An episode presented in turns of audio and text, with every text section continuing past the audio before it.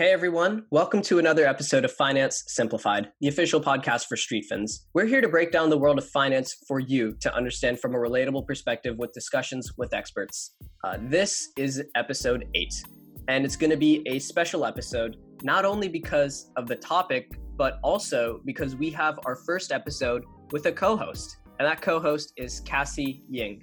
Cassie, would you like to introduce yourself? Hey Rohan, glad to be here today.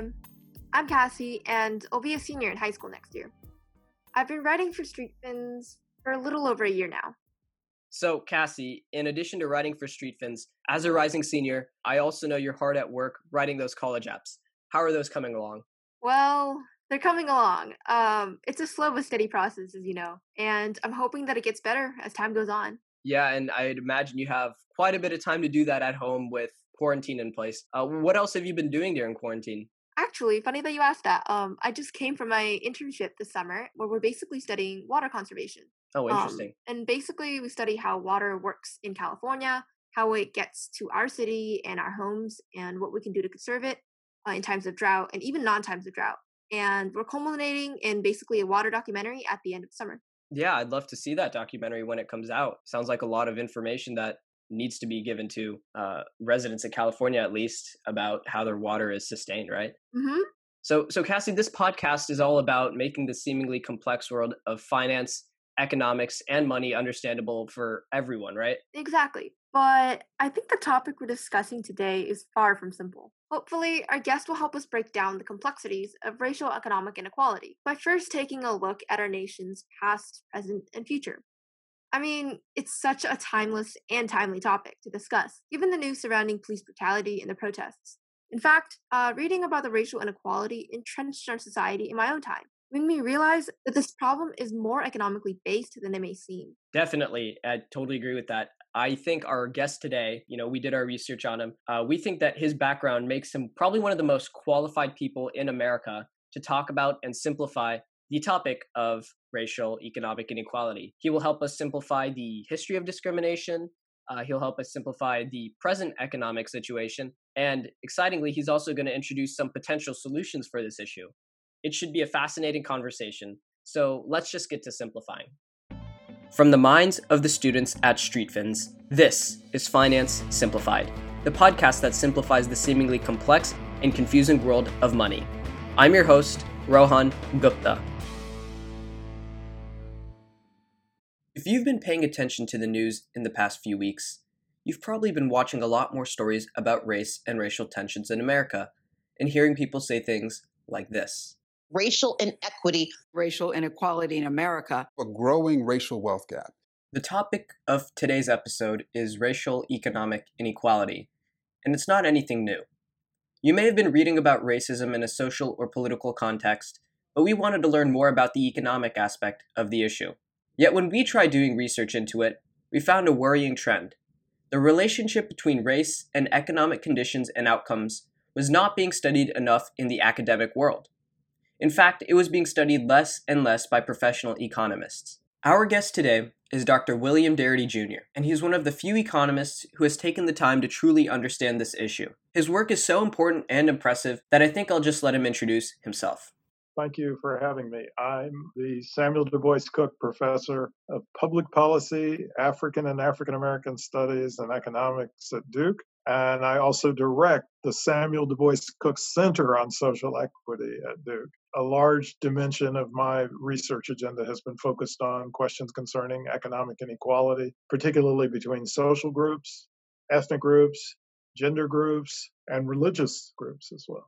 When I asked Dr. Darity about whether or not he views the issue of racial economic inequality differently based on the three subjects he teaches uh, economics, public policy, and African American studies, here's what he had to say. I don't really partition my economist side and my public policy side, nor even my African American studies side. That's wonderful, Dr. Darity.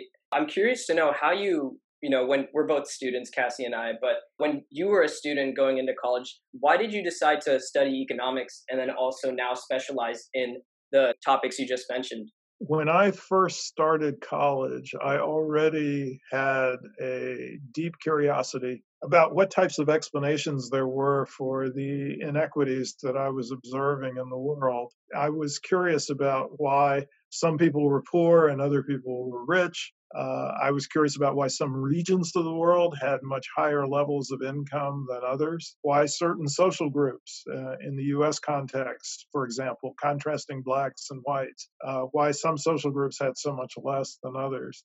And so I assume since this was a focus that was directed to material differences in people's lives, that economics must be the field where I could get good answers. So I started taking economics classes and discovered that I was deeply dissatisfied with the answers that I was getting. So, with the hubris of youth, I decided I would become an economist to change the way that economists think about these issues. I'm not sure I've had much of an impact on how economists view these issues, but fortunately, as of late, some of the ideas that I've been advancing have appeared to have gained a certain degree of credibility and interest, particularly among policymakers. I'll hand it off to my co host, Cassie, who will go into the history of discrimination and its impacts. Thanks, Rohan. So, to truly understand the cause of racial economic inequality in the 21st century, we must go back in time to the end of the Civil War. Most of us are familiar with slavery in a brief sense. Europe started it, it made its way to America, post Revolutionary War America continued it, and then it ended with Lincoln, the Civil War, and the Reconstruction Amendments. What many people may not understand is what happened to the newly emancipated slaves and how it laid the foundation for later events. Can you tell us about what happened to them and what they were promised after they were freed? The newly emancipated folks were promised 40 acre land grants as restitution for their years of unrequited and unpaid service. These 40 acre land grants were initially embodied in a special order that General Sherman issued in Savannah, Georgia in January 1865. And in that special order, Sherman actually designated a strip of land that stretched from South Carolina to Northern Virginia as territory that was supposed to be assigned to the formerly enslaved. This was land that was primarily property that had been held by the former slaveholders prior to the Civil War.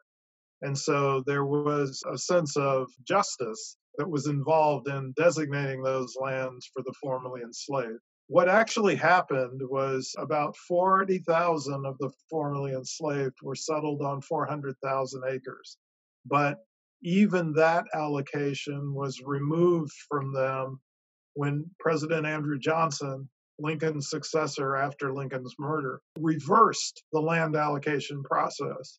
Now, what's interesting about Special Orders number 15 is that the actual territory that was assigned by Sherman was approximately 5.3 million acres of land. And this was substantially more than the 400,000 that were actually settled upon. But the 5.3 million acres never was allocated to the formerly enslaved. In addition, if you were to take into account the fact that there were 4 million formerly enslaved persons, and if you treat the 40 acres as being an allotment per household, then you're really talking about a promised total of 40 million acres. And clearly that didn't occur either. Instead, what occurred was the allocation of 160 acre lots of land to many, many white Americans in the western part of the country, land that had been appropriated from the native communities in the West and allocated to such an extent that there are estimates that range between 45 to 90 million living white Americans who were beneficiaries of those land allocations. So you had a white community that received substantial handouts in the form of land allotments, while you had a black community that emerges from slavery and receives no restitution whatsoever. There's a lot to unpack here. Essentially, the formerly enslaved were promised restitution for their time as slaves in the form of land grants. But when it came time for the government back then to deliver those land grants, rather than giving those grants of land to the formerly enslaved, they gave it to white landowners. These land grants, like Special Orders 15, are crucial to understand, as they served as one of the starting points for racial economic inequality today. These land grants, back in the 19th century, would have allowed the newly freed African Americans a way to begin creating wealth through working the land. The profits these black households would have generated would power their own community economy, making each other wealthier. In turn, that wealth would have grown from generation to generation. In fact, some estimates have valued that strip of promised land in Special Orders 15 at about $6 trillion today. This opportunity to achieve financial prosperity from working the land was taken away just as quickly as it was promised, and given to none other than Southern plantation owners, who had already built wealth with slaves. We would expect the anti slavery Union to have asked the Confederates in the South to make some concessions to help out the black community get on its feet and have access to wealth building opportunities. But when I asked Dr. Darity about whether or not any concessions were made, here's a surprising answer we got. Actually, the Union didn't have to make any concessions whatsoever to the South in the immediate aftermath of the war. There was an expectation on the part of the defeated Confederates that the Union was going to impose the peace on them, and that the components of that peace would include a guarantee of the right to vote on the part of black men, as well as the allocation of substantial amounts of land to the formerly enslaved. But Andrew Johnson, as president of the United States. And I would argue that Andrew Johnson probably is the worst president that the United States ever had. Andrew Johnson decided to take a very accommodationist view towards the former Confederates, who were in fact traitors to the Republic. And as a consequence, he rolled back all of the initiatives that were being put forward to provide the formerly enslaved with full citizenship. President Johnson was very accommodating to say the least, of the South's unwillingness to reform. He granted pardons and restored political power to the ex Confederates, effectively excluding blacks from political participation. As for economic reform, he ignored Sherman's field order by returning Southern land to pre Civil War era landowners and slave owners. As a consequence, we go into the latter part of the 19th century with a set of circumstances that lead to an array of atrocities that are continuously inflicted upon Black Americans and that result in the enormous wealth disparities that we now observe in the present. One of the atrocities is the imposing of something called the Black Codes. How were Black Codes affecting Black Americans in the labor market or in property? The Black Codes get introduced primarily because the ways in which Andrew Johnson abrogated the Reconstruction period permitted Southern legislatures that were frequently controlled by ex Confederates to introduce a set of laws that attempted to, in effect, restore the types of conditions that existed for Black Americans under slavery. One dimension of this was a set of limitations on employment opportunities, including limitations on the capacity of an individual Black employee to actually leave a job if the job was unsafe or dangerous or underpaid. So, not only were there controls on which types of jobs a Black person could hold, but there were also controls on their capacity to exit from their jobs. There were also controls placed upon the degree of authority that individual black parents had over their children so that the control of their children's lives was actually shifted to white americans and of course land deprivation was in the cards from the very moment that the 40 acre commitment was lost you go a little bit more into the link between property, wealth, and economic opportunity, especially in this period? If we look at the 19th century, I think that, well, actually today, most people don't realize that the largest component of the nation's uh, gross domestic product is actually real estate or real estate transactions in some sense. But if we go back to the end of the 19th century, this is a period in which the most significant source of wealth is land. And so the combination of the deprivation of land on the part of black folks and the provision of significant amounts of land to white folks sets up the wealth disparity that carries over across generations. But to compound matters, during the course of the latter part of the 19th century, up until World War II or so, there was a series of white massacres that took place in cities and, and, towns, both north and south throughout the United States, where black lives were taken and black property was either destroyed or seized by whites. Again, altering the wealth distribution in their favor. And there are perhaps upwards of 100 cases of these types of massacres. I think the ones that people are most familiar with are probably the massacre that took place in Tulsa, Oklahoma in 1921 that destroyed a prosperous black community that was known as the Greenwood District. The community was called Black Wall Street, right? Yeah, in the Greenwood District of Tulsa, Oklahoma.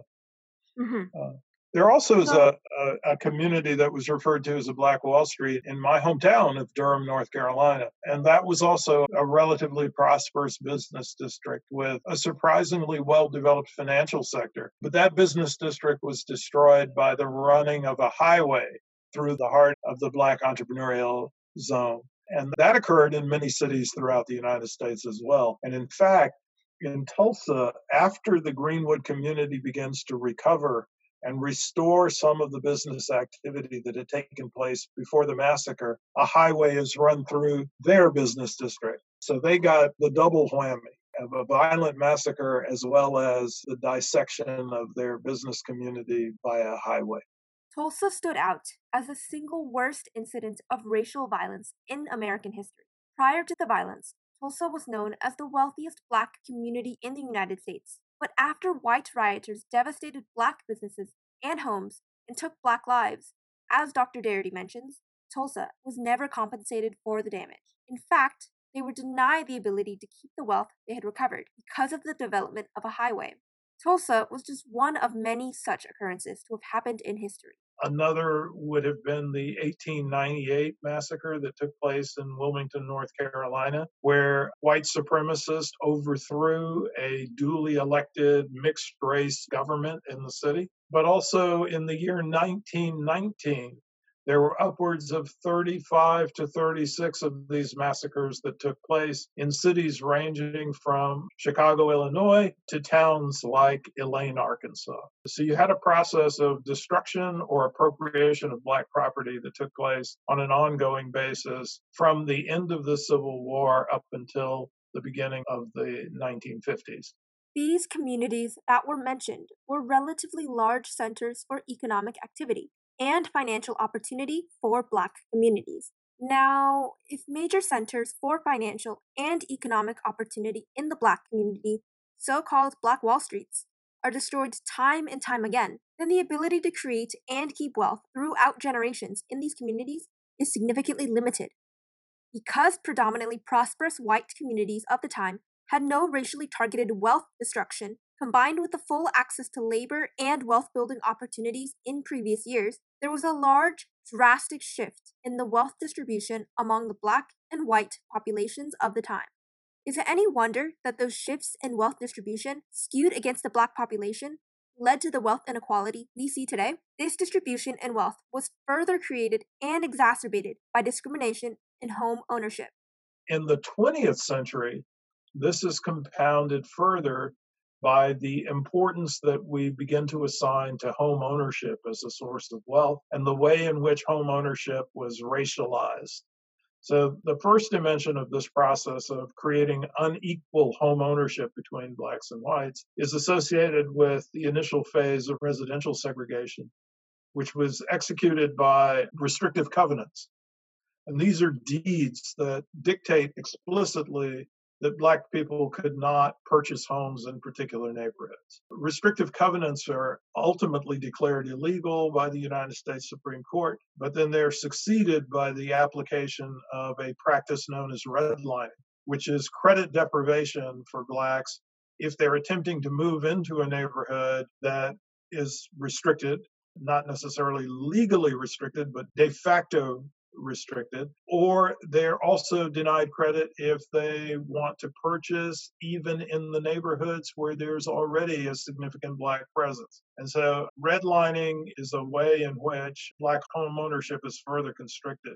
The concept of redlining goes back to the days when lenders would physically pull out a map and draw red lines to mark neighborhoods often populated by minorities. they would abstain from investing in these locations and deny loans to African Americans with better credit than whites. The federal government picked up this practice around the 1930s, resulting in huge gaps in real estate value even to this day. Real estate value is important in determining someone's credit, or ability to apply and qualify for loans at good interest rates, especially when that loan is a mortgage. A person with bad credit could get stuck paying high interest rates on mortgages and could get caught up with predatory loans. A person with good credit could get favorable and manageable interest rates on loans, meaning they could pay them off more cheaply and more easily. Having good credit is important because it can allow you to buy things like homes with mortgage loans and actually manage to pay them off. But because home values were lower in black neighborhoods, that, combined with the previously established factors that deprived black people of wealth and good financial statuses, led to black people either getting no access to credit and mortgages to finance buying a home with, or getting a mortgage loan with higher than manageable interest rates that they couldn't manage to pay off. That started a destructive cycle in which home ownership and housing, something that was working mostly for white Americans at the time, started working against the black population. A final step in this process is the post World War II introduction of the most important social mobility promoting legislation that was ever introduced in the United States, apart from the Homestead Act allocations of 160 acres in the 19th century. This most important social mobility step was the GI Bill legislation that was passed to provide benefits to the returning veterans from, from World War II. Those benefits were placed at the control of local authorities.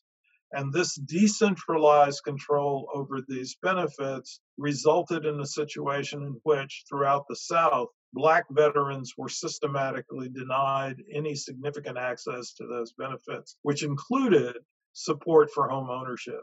So, for example, in the state of Mississippi, there were only two Black veterans who received any home mortgage support from the GI Bill.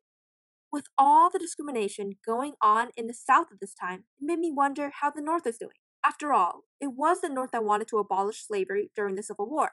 Was there any significance between the North and South in regards to discriminatory policies? Well, the North has extensive residential segregation. It's got redlining. It's got predatory lending. It also has discriminatory practices that are taking place in employment as well as housing and credit markets. The North also has police forces that engage in anti Black violence. So there is a sense in which the North is not fundamentally different from the South. The biggest difference is that in the North, you did not tend to have the same degree of public accommodation segregation or access to public places that were assigned on a segregated basis. But in terms of economic well being and economic status, Blacks' lives in northern cities were extremely challenged as well. So, the North, it seems, was not as progressive as it had seemed compared to the South, with the difference of less public segregation the economic conditions for black people in the North were basically the same as in the South. Now, back to Rohan. Thanks, Cassie. With all that history established, now it's time to take a look at the impacts of the past on present racial inequalities. Thanks for all that history, Dr. Darity. A lot of it seemed to me that there were several key moments where Black communities were denied access to building wealth, whether that was the destruction of prosperous communities like in Durham or in Tulsa, as well as through the racist housing practices, as well as the initial 40 acre, the special orders 15 that was never delivered. So, what are some of the outcomes of that today? So, what are like some of the statistics that people should be paying attention to that discrimination in the past has caused? In the new book that Kirsten Mullen and I have written, From Here to Equality Reparations for Black Americans in the 21st Century, we actually argue that you need to examine racial wealth differences to capture the full cumulative intergenerational effects of the kinds of damages that have been imposed on Black Americans, particularly the economic damages that have been imposed on Black Americans. So we look at the racial wealth differential as the best index of the entire historical trajectory of atrocities that have taken place under the orbit of white supremacy in the United States. So, one of the statistics that I think is very useful is the fact that we can recognize that globally there's approximately $300 trillion in wealth, and about $100 trillion, or one third of that, is held by households in the United States. And out of that, 90% is held by white Americans. In contrast, black Americans, although constituting 13% of the nation's population, only possess about 2.6% of the nation's wealth. This results in, in the following kind of disparity. The average black household has a net worth of $800,000 less than the average white household. Another way to think about these kinds of disparities is among white American households, about 25% have a net worth in excess of $1 million, but only 4% of black households have a similar level of net worth. Furthermore, if you were to consider the poorest whites in the United States, say folks whose incomes are in the lowest 20% of the income distribution, those individuals, the lowest income whites, have a higher median value of wealth than all Black Americans taken together. I think it's really critical to distinguish between wealth and income because people frequently confuse the two. Where income is a flow of resources that comes to you, we usually frequently calculate it across a year, a flow of resources that's primarily associated with your earnings. Whereas wealth is the net value of your property. It's the difference between what you owe and what you own. It's also another way to think about it is your assets minus your debts. And what's particularly significant about wealth is it permits you to have or execute or exercise a wide range of opportunities that you would be denied in the absence of those resources. So, for example, if you have a shortfall in income that might be due to a loss of a job or a medical catastrophe, if you are in a wealthier household, that type of storm can be weathered more easily. Let's pause for a second and quickly recap a key concept the difference between income and wealth. As Dr. Darity said, income relies primarily on your job, so it's the amount of money you get at regular intervals from earnings. On the other hand, Wealth refers to the amount of money you or your family has accumulated, hence the term generational wealth. This distinction is particularly important in times like these. With COVID and the unemployment crisis, many people who've been stripped of a steady source of income likewise have no wealth to fall back on. Wealth grants more opportunities than income does, as Dr. Darity explains if you're in a wealthier household, you'll probably have a greater opportunity to purchase quality education at all levels of schooling, but particularly at the college and university level and come out of college and university without any student loan debt. If you're in a wealthier household, you'll have a greater capacity to engage in the political process effectively. If you're in a wealthier household, you can purchase quality legal counsel when you're dealing with the criminal justice system. And if you're in a wealthier household, obviously, there's the greater possibility of parents and grandparents leaving the newest generation some significant bequest that permits them to be economically secure and have a high degree of economic opportunity as well. Those were a lot of statistics, and the one that really stood out to me was that the sort of process you applied was you looked at the incomes for all the types of different economic classes, whether it's upper class, middle class, or the bottom 20%. And you saw the difference between those levels of uh, wealth for white Americans and for black Americans. And you still saw that there was still such a big difference. So that, that stood out to me going back to some of the ways that the black community was denied wealth building opportunities specifically with housing you mentioned redlining but there was also another process called blockbusting could you go into what that was blockbusting is a procedure in which neighborhood turnover would be engineered by real estate agents but the ultimate outcome would be a higher price being paid by blacks to get into homes whose value would not appreciate at the same rate as white owned homes once the neighborhood had become black. So the blockbusting real estate agent would do the following encourage a black family to purchase a home in a white neighborhood, and this home would probably be overpriced at least initially. And to the extent that that family is not driven out of the neighborhood, which frequently took place, the real estate agent could go to the whites living in the neighborhood and tell them that their neighborhood was in imminent threat of turnover and their property values would decline, and that he or she could arrange sales of the properties at prices that would still be lucrative for them if they would agree to sell immediately.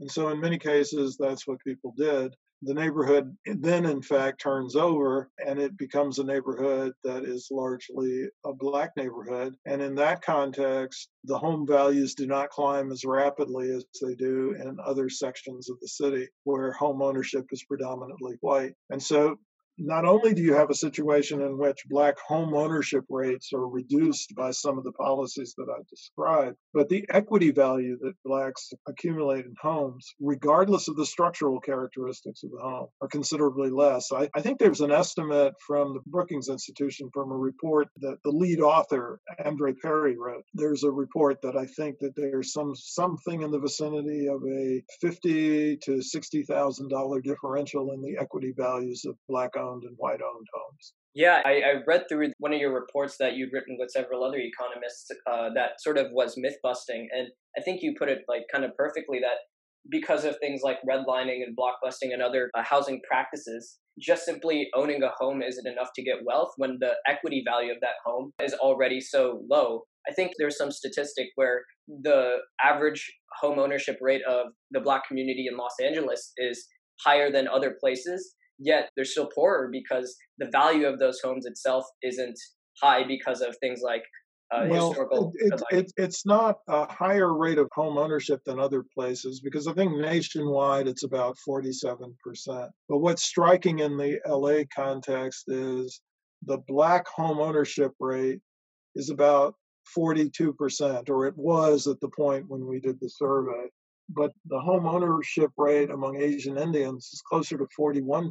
So it's it's actually mildly lower. But the wealth differential between the two communities is, is immense, where the median wealth in the Asian Indian communities in excess of $400,000 and it's closer to four thousand dollars in the black community. So, despite the fact that the black community has a higher home ownership rate, it has a considerably lower level of wealth, and this is suggestive of the idea that home ownership in and of itself is not a mechanism for closing the racial wealth gap. Because of all like the financial repression that's been going on throughout history, um, how does this affect the credit of black communities and how does that also in turn affect the types of financing they're getting for other types of things? So credit actually generally operates in a discriminatory fashion but particularly in housing markets where you know they've done a series of what we might call field experiments that demonstrate that when blacks and whites apply for credit particularly for home ownership purposes blacks are more likely to be denied despite having equivalent credit worthiness as whites. And in some of the experiments, the profile that's given to the black applicants gives them a higher degree of credit worthiness than the white applicants. But the white applicants typically are far more likely to actually receive the loan. So it's it's a discriminatory application in credit markets, and it doesn't seem to be erased by the presence of competitive factors in credit markets.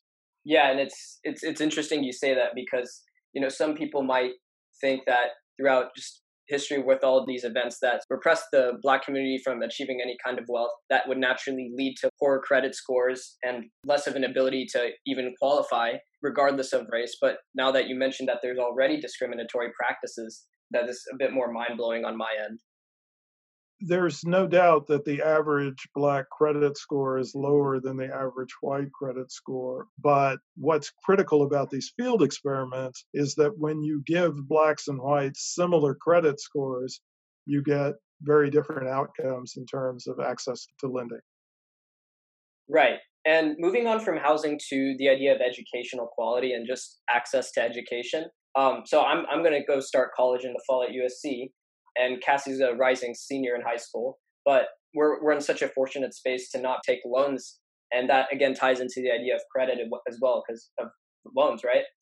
Could you talk about the idea of just how college is playing a role in everything and the cost of college as well as it relates to all the disparity going on? Yeah, student loan debt plays into this game because black Americans are so motivated to get higher education and you know this may surprise people but because they are they're at, at greater risk of having to incur high levels of student loan debt because the wealth position of their families is so much weaker. In fact, you know, when I talk about this motivation for higher education, if you were to control for family income or household income, young black people actually get more years of schooling and earn more degrees than young white people from families with similar levels of income. And so, to the extent that these families may have similar levels of income, but vastly different levels of wealth, then there's a different kind of pressure placed upon the black student to finance their education. And they will have to rely more heavily on borrowing. So they're more likely to come out of college with some significant burden in terms of loan debt because of their motivation to actually acquire higher education. So there's kind of a two edged sword here that's operating college education usually gives you access to better paid jobs relative to other black folks, but it also means that you will come away with a debt burden that has to be addressed as well. Playing into this idea of education, uh, it's well known that the wealthier a certain community or neighborhood is, the better type of public education there is simply because of property taxes as well as other just as well as wealthy just residents in general i'm curious to know is there like a is there a stronger correlation between uh, race and economic success as measured by things like income or the quality of the community as measured by things like school quality and neighborhood safety and economic success? Again, I want to make the distinction between income and wealth.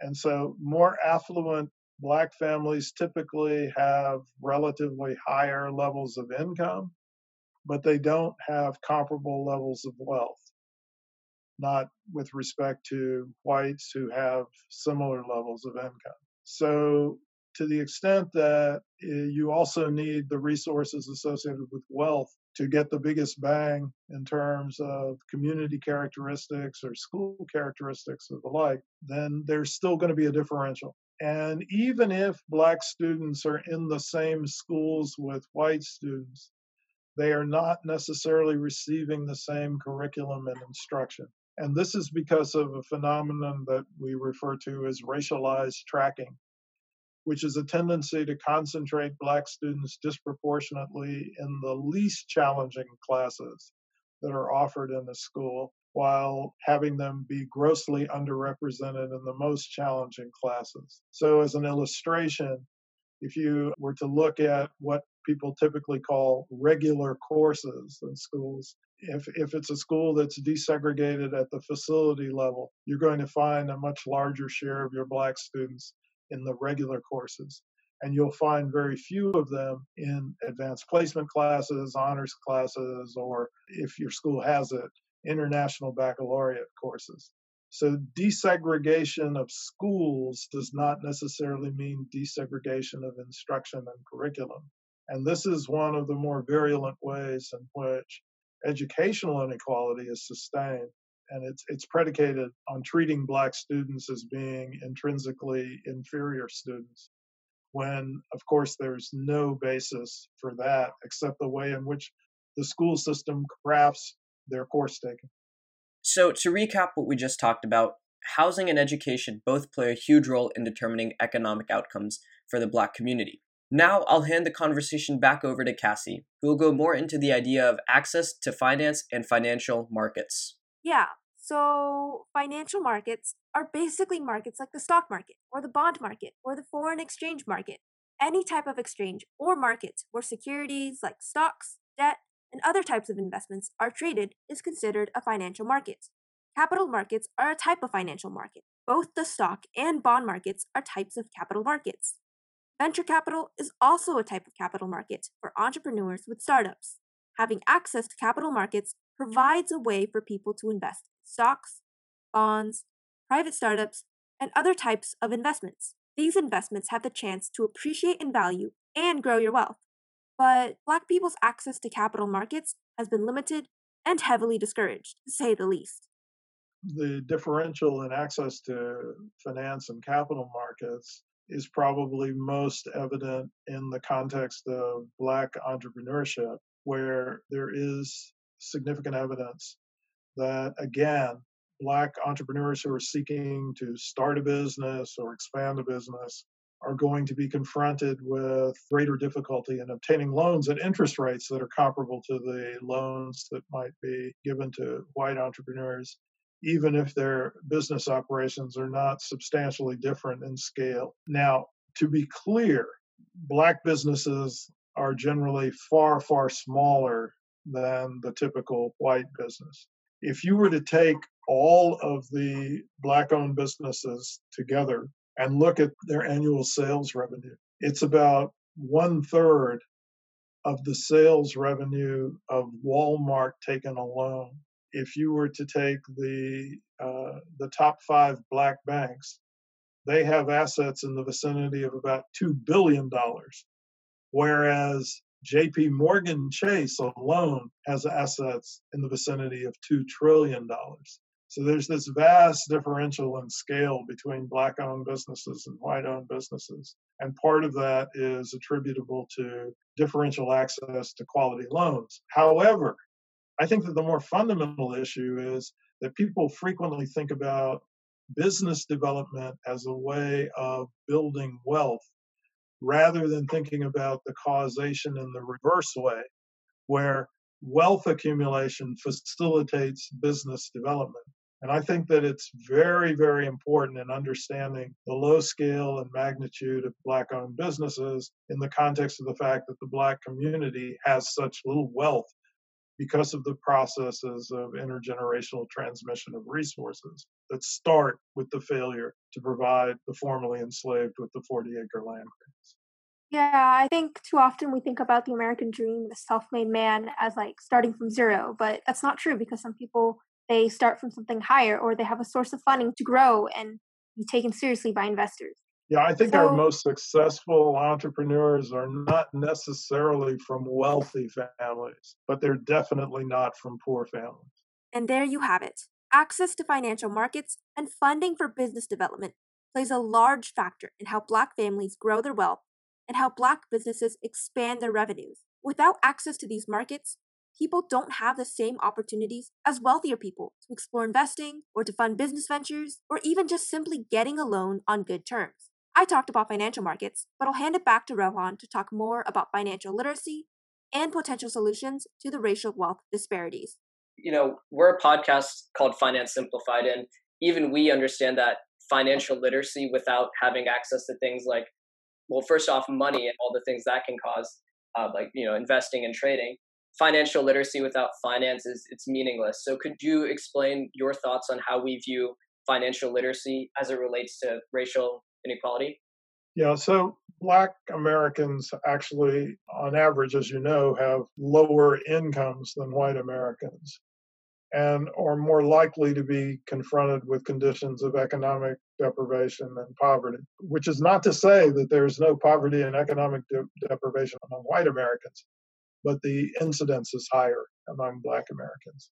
And I think one of the myths that has emerged that's been shattered by research that people like Jonathan Morduch have done in the $2 a day project, where they actually surveyed people on a continuous basis to get information about their financial spending practices. One of the things that emerges from that research is uh, it may actually be the case that poor people are better money managers than more affluent people because they have no choice given their limited resources and the kinds of bills that they have to meet to make sure that their families have sufficient food or a roof over their head. And even then, they may not be able to ensure that there's enough money coming in to make sure that people have a safe and healthy quality of life in their families. So, so from that perspective, you might argue that there's really no need to give people financial literacy who are at the lowest end of the income scale. But you might say, well, okay, let's try to change their condition. Let's give them a significant infusion of resources.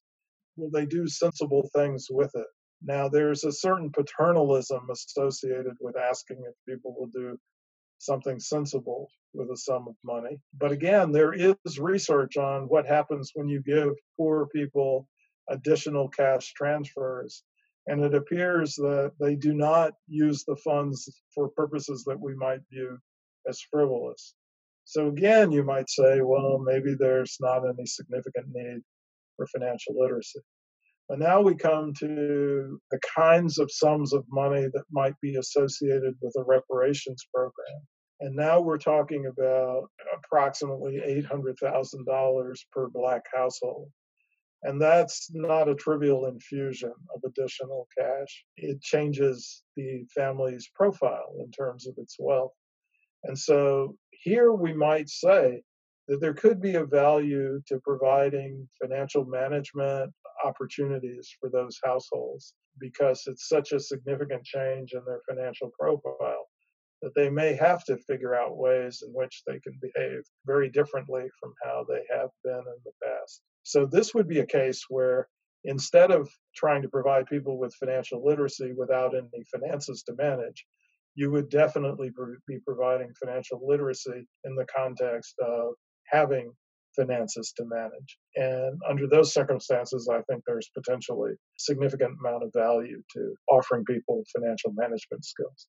It makes total sense, and I think one thing that you know you've written before, I think, is just that the idea that financial literacy without finance or access to some kind of resource to manage is it's financial literacy doesn't help in that sense. But you were talking about the ideas of cash transfer, and you mentioned reparations, which I think is a perfect segue to talking about your potential solution, which is economic reparations. So, could you go into that plan that you've developed and kind of the specifics of it, such as who would get these monetary reparations, what amount, uh, where would this money come from, and how much time you think it would take, just to start us off?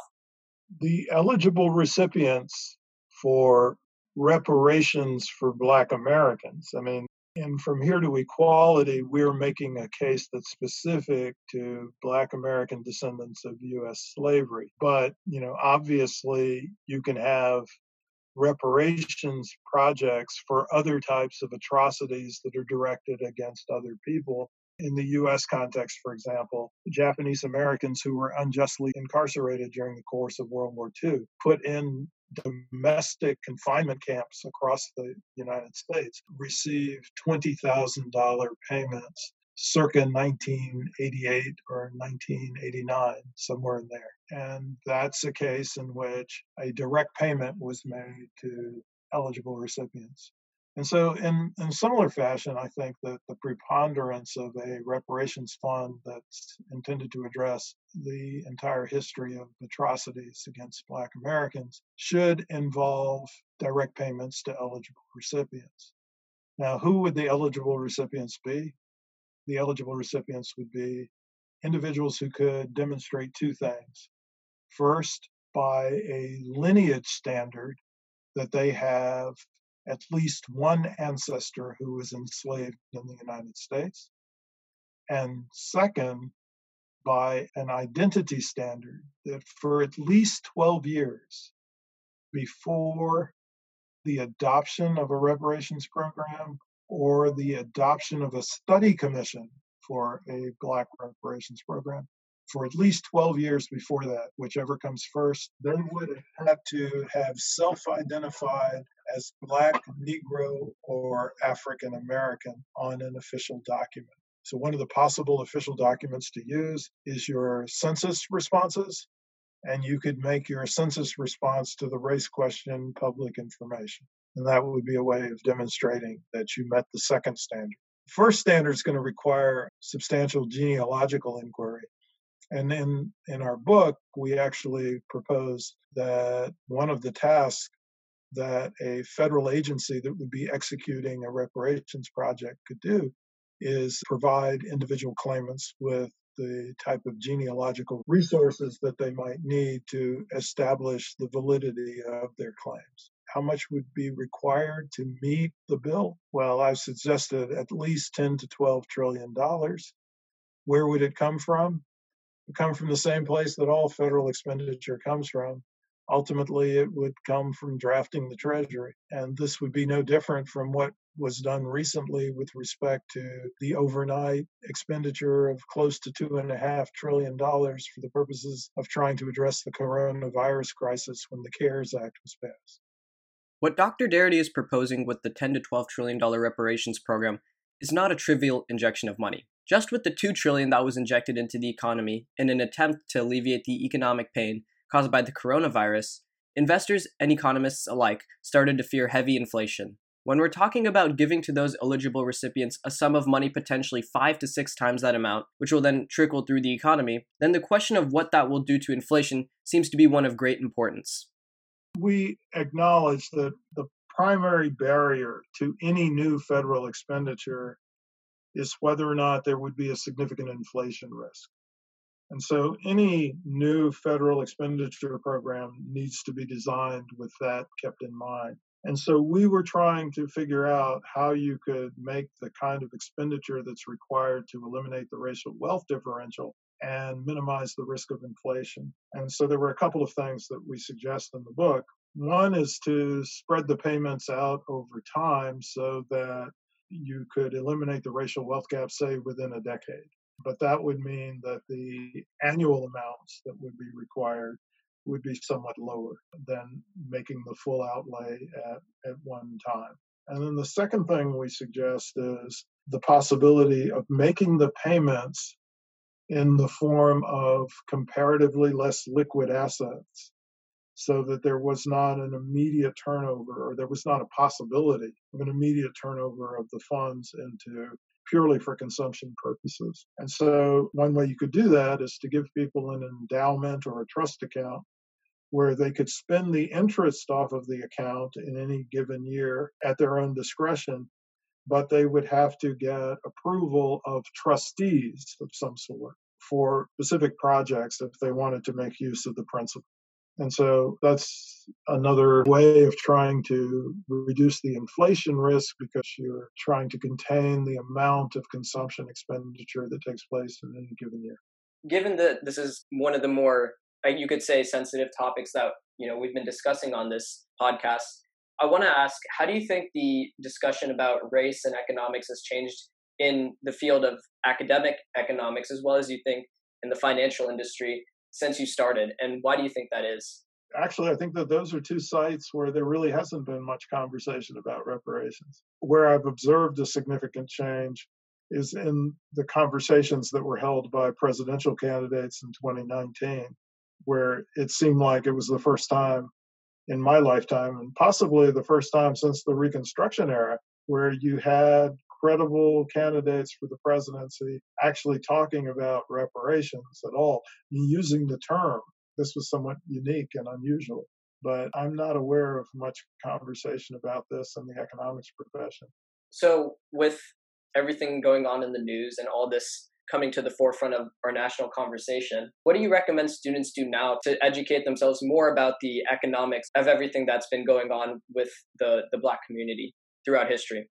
I think that the way you phrased it is actually quite right. I think it's important for students and you know, I view myself as a permanent student. That's that's one of the wonderful things about being an academic. But students in general, I think should invest the time in learning more about what the accurate story is of our nation's history and also an accurate story about the conditions that exist in the present moment. It's very striking that it took the visible, virally shared image of Mr. George Floyd being murdered by a policeman for large, large numbers of Americans to realize that anti black police violence is something that has been quite normal in this society for many, many years. If people had been better informed about the history of American life, about the conditions that existed around them in any present moment, they would not have viewed this as some did temporarily as an aberration,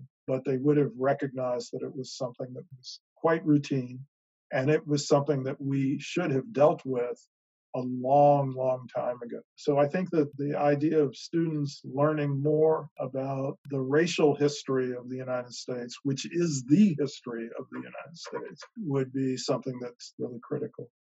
And then the next step would be, I hope, that people would put forward their own support for a comprehensive national reparations program for Black American descendants of U.S. slaves. Well, with that, Dr. Darity, I want to thank you so much for being on the podcast. I truly, truly think that you were the perfect person to talk to about this topic. And I hope to talk to you at some point in the future. It'd be great. I'd be glad to come back and talk to you again. Thank you for having me.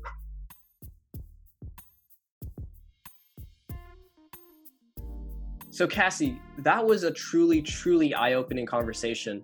Uh, what were some of the key takeaways you got from it? Yeah, one thing that stood out to me was that Dr. Darity kept coming back to the difference between wealth and income. And I mean, this is a topic that I explored um, going into this podcast, but um, I didn't really connect it so much as to what he did, which was generational wealth. Um, he talked about how your income may be high, but that doesn't necessarily equate to having a high amount of wealth. I mean, your income, which is something that you earn regularly, is something that you might think equates to having a lot of money later on. But then you have to factor in expenses, uh, like paying off debt, which means that your net earnings at the end might actually be lower than you went in expecting. And especially considering how Black people's relationship with getting credit has um, been historically, it's not hard to see how their income might not contribute towards building wealth as much as you might think it would because if they have these higher interest rates that they have to prioritize. Um, and that's something that I know I'm going to have to experience soon with student loan debt, um, but also mortgage debt, um, I guess, when I get a house later on, among other kinds of expenses. Yeah, no, I, I think you nailed it exactly, Cassie. And I think another recurring claim that Dr. Darity kept coming back to, uh, or was trying to convey, was that there are multiple points throughout history, uh, beginning with you know the initial failed Special Orders 15 and those 40-acre land grants, to events like Tulsa, where you know black communities that were prosperous were destroyed, uh, to things like you know redlining and uh, racialized segregation and other racist just policies in general, where opportunities to build wealth for black communities and families were denied or even destroyed. And when we compare that to the history of wealth building opportunities for the predominantly white and even Asian immigrant communities in America, which, you know, they didn't have any broken promises or racialized targeted wealth destruction, it's not hard to see how trying to build generational wealth has worked against black Americans for so long, leading to the racial economic inequalities we see today, whether that's in housing, education, employment, access to finance, uh, business development, and ultimately in the racial wealth gap itself. Mm-hmm. I totally agree. And I think ultimately, uh, racial economic inequality really requires a multidisciplinary understanding. It requires economists, historians, sociologists, all to put their best minds together to try to understand this issue. Yeah, and I hope that we've made a point to our listeners that in order to understand the racial economic inequalities that we see today, you need to look beyond the news. You need to look beyond the politics and understand the history and economics of Black people in this country. And I think that we also haven't seen the last of our wonderful guest, Dr. William Darity Jr. I have a feeling that if if a reparations program comes to be in this country, he's going to have a large role to play in that. Also, Cassie, you were such a great first co-host for this podcast. Yeah, thanks for having me as a co-host, Rohan. I really look forward to co-hosting more episodes in the future. Hey guys, I want to thank you so much for listening to this episode of the podcast. It truly means the world to us. If you like this episode and others, let us know by subscribing and giving us five stars on Apple Podcasts and following us on Spotify. Share us with your friends and check us out on Instagram and Twitter, both at StreetFins.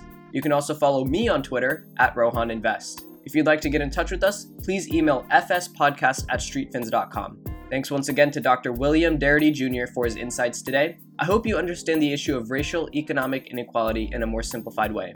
I highly recommend checking out his book, From Here to Equality Reparations for Black Americans in the 21st Century. Once again, we are really happy that you are taking the initiative to learn finance and to better your future. If you haven't already, we highly encourage you to check out streetfins.com for articles, videos, and other content. Join the StreetFins community and tell your friends about us so that they can learn about finance too. We'll talk to you next time on Finance Simplified.